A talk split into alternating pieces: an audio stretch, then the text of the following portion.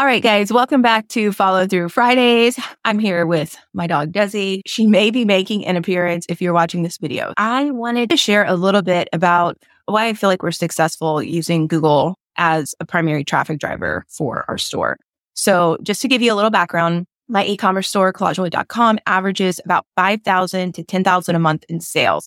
And just so you understand what we make, we are a handmade, custom product, self-fulfilled e-commerce store. I started on Etsy. It was very easy to make the transition to Shopify and the return policy that we have, which is a no return, no refund policy, because everything we make is handmade and manufactured by myself, one part-time employee, and two contractors.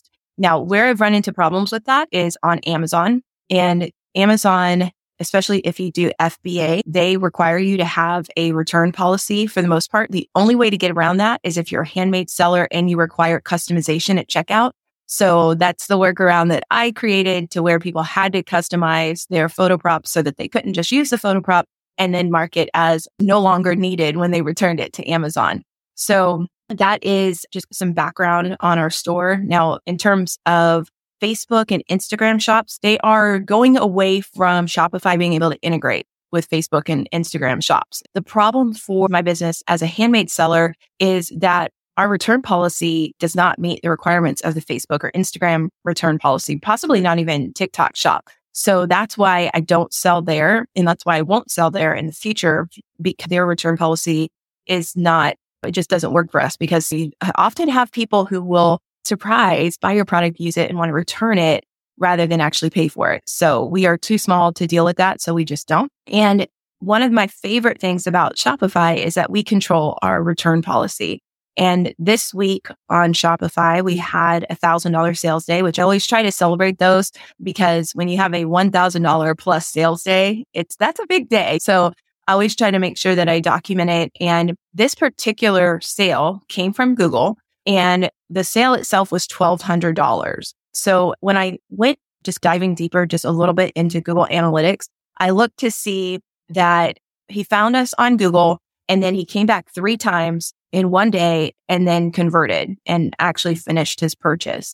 So that's another thing I love about Shopify. If a customer can be tracked, they tell you like where that conversion came from. So that was pretty exciting. And diving a little bit deeper into GA4 and the analytics insights that GA4 gives you, organic search has appeared in 61% of our conversion paths. So that means that in one way or another, whether it was through Google or through social media, organic marketing has contributed to 61% of our conversions. So that's our website, which is on-page SEO, which is what I talk about a lot, and Pinterest, which is my number one offsite SEO strategy for driving traffic and qualified leads to our website. So they tag team to bring us 61% of the revenue. And I tell you all this because SEO is critical for handmade or self-fulfilled sellers to succeed and compete online. Number 2, you've got to learn how to leverage high domain authority sites if you're a small business. Number 3, topical authority is a creative experience in e-commerce, but necessary for you to drive the best traffic. And number 4, conversion rate optimization, or CRO, as this week's guest, Zoe Ashbridge, calls it. It's key once you start driving traffic. And we do all of this in the SEO Squad, which is my monthly membership for business owners with websites. So let's talk first about why SEO is critical for handmade, self-fulfilled sellers to compete online. Okay, first of all, SEO is built around unbranded search, which means when you are competing for a customer, you're not necessarily competing against a brand name. You're competing against a product type, or a service type, or a problem solved. And so that's why SEO is so critical for small businesses, is because if you solve a certain problem and you can put that problem into words, especially words that match what your dream customer or your ideal customer is searching for on the internet, then you can show up as a search result. You don't have to be a huge company. You don't have to be a company that has been in business for 50 years to be able to compete and get to the top of the search results. You just have to be able to answer the customer's question better than anybody else. And so that's where SEO and SEO strategy comes in. You also don't have to be all things to all people. What I recommend for the people in our group is that they pick one thing, what I call your perfect product. Focus on your perfect product and driving traffic to that particular thing. And then once we've exhausted all of the things for that one perfect product, then we move on to what we would consider our second perfect product. But rather than get overwhelmed by all of the things you could do, focus on what you can do to promote that one perfect product so you get more sales of that one thing. And you'll find that putting in all of that effort towards one thing really exponentializes like the power of the marketing efforts that you're putting in. Okay, so that's number one. SEO is critical to compete online, and it allows you to compete with the bigger brands. Number two, when you're a small brand, you've got to leverage high domain authority sites to generate the right leads. For me, that's Pinterest, because Pinterest is a place where people go for inspiration. They go for ideas. They go to find ideas. They go to find examples of what they want to create. I happen to sell a product that falls into that inspirational and aspirational category. So what I mean is this. If somebody's going to celebrate something at a specific event or on a specific day, they are going to search for ideas around that day or ideas around that event or ideas for gifts for the person that they're trying to buy for.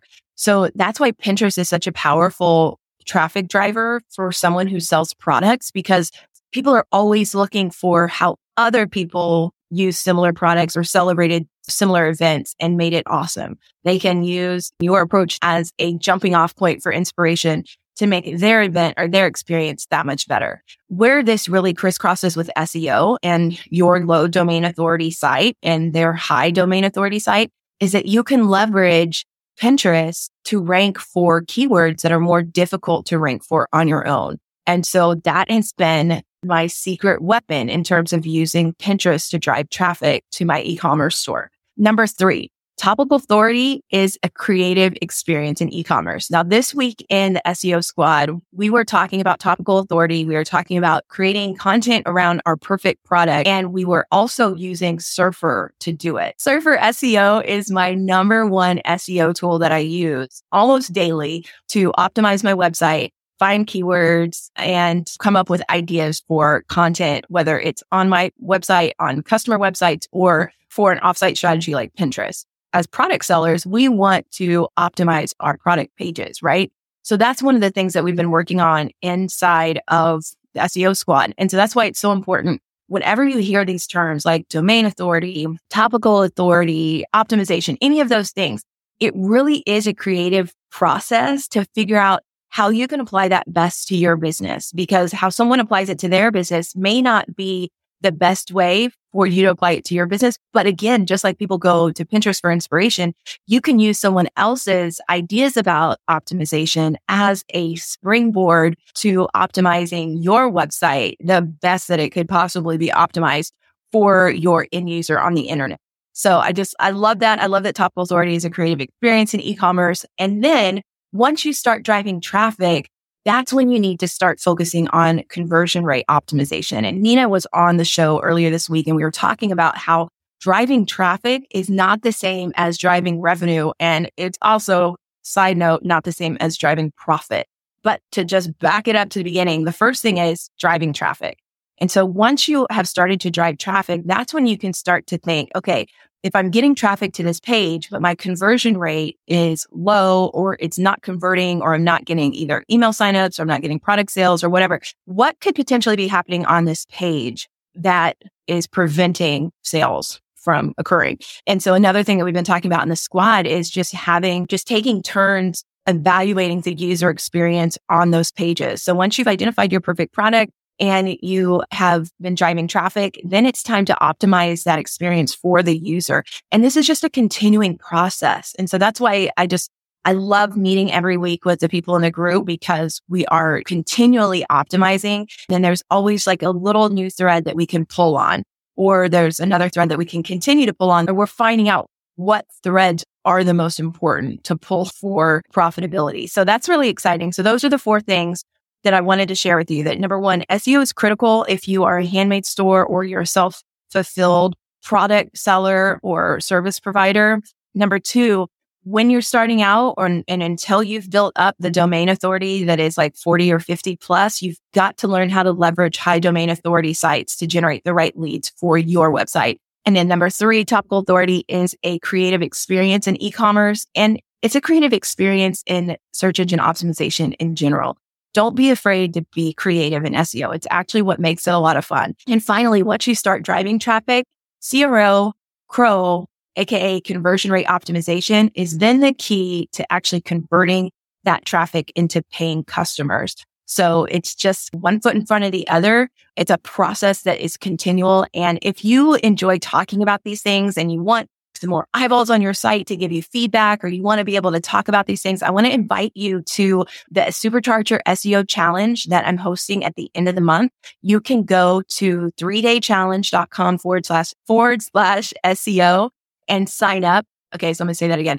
It's 3daychallenge.com / SEO. And we're going to talk about how to identify your perfect product so that you can then get a head start and just some momentum as you develop your SEO strategy for your website. So I would love to see you there. If you are a small business owner with a website, this challenge is for you. And if you found some value today, I would love it if you could just take a few moments to rate and review the show.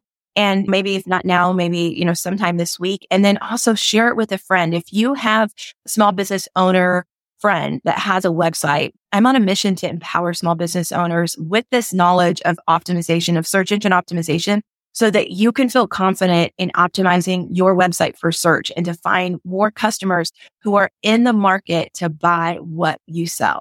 So thank you so much for joining me today. And I will see you next time on the Simple and Smart SEO Show or Follow Through Fridays. And until then, keep moving forward, my friend. You're doing awesome.